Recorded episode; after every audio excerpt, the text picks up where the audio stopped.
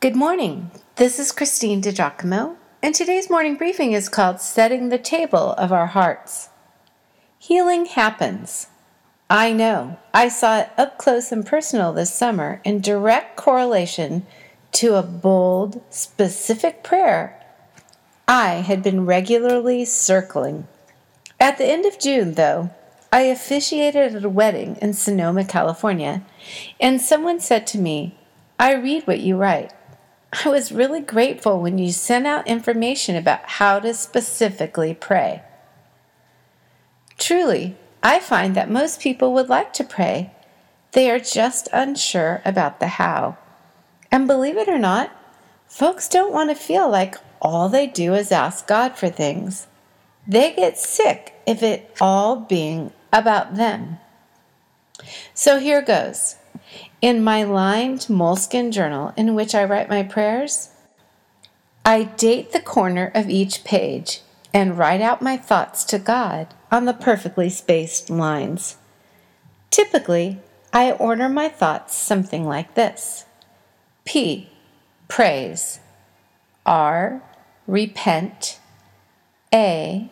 Ask. And Y. Yield. Miracle. It's a noun. It means a surprising and welcome event that is not explicable by natural or scientific laws and is therefore considered to be the work of a divine agency. Second, a highly improbable or extraordinary event, development, or accomplishment that brings very welcome consequences. Hmm. And third, an amazing product or achievement or an outstanding example of something. You know, miracles are rendered in each area of my prayer as God sharpens and changes me, brings joy into my heart and gratitude into my existence through my communication with Him. Miracles for others come in response to prayers from the Ask section. But first, praise and repent. Praise. With pen in hand, I think of the reasons God is worthy of my praise, adoration, and worship. Sometimes I capture the words of Scripture or even from a hymn or song to express to my God how I think of Him. For instance, you are worthy, O Lord our God, to receive glory and honor and power. For you created all things, and they exist because you created what you pleased. Hmm. That's from Revelations chapter 4, verse 11. And friends, the Psalms are full of David's magnanimous thoughts toward God. Scan them, underline them, apprehend them, and make them part of your personal expressions to God. Secondly, repent. Looking inward, I take a few minutes to reflect and ask God if there is anything I need to confess to Him. Then ask Him to forgive and cleanse me. Oh, and one more thing to fill me anew with the Holy Spirit. If we confess our sins, Scripture says, He is faithful and just to forgive us our sins and to cleanse us from all unrighteousness. From 1 John chapter 1, verse 9. Want more?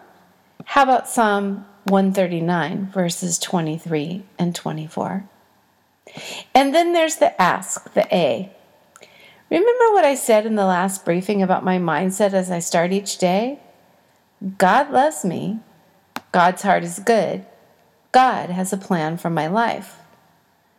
All of these things He has told me in His Word.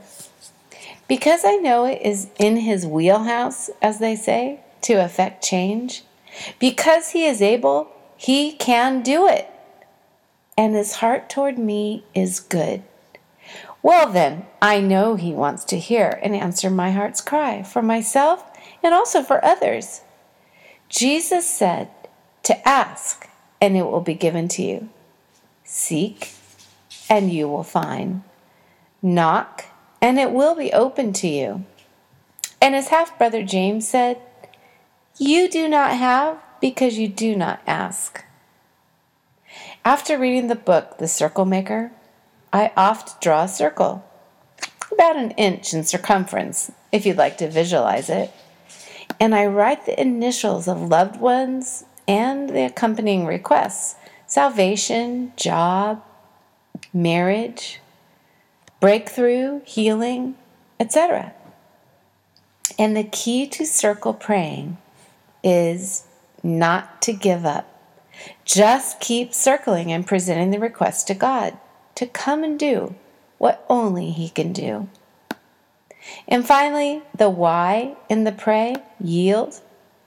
Starting my time with God with Scripture and having prayed through a lot of life, living and loving, I am then quiet and try to try to sense if God is prompting me to take any action in obedience to Him.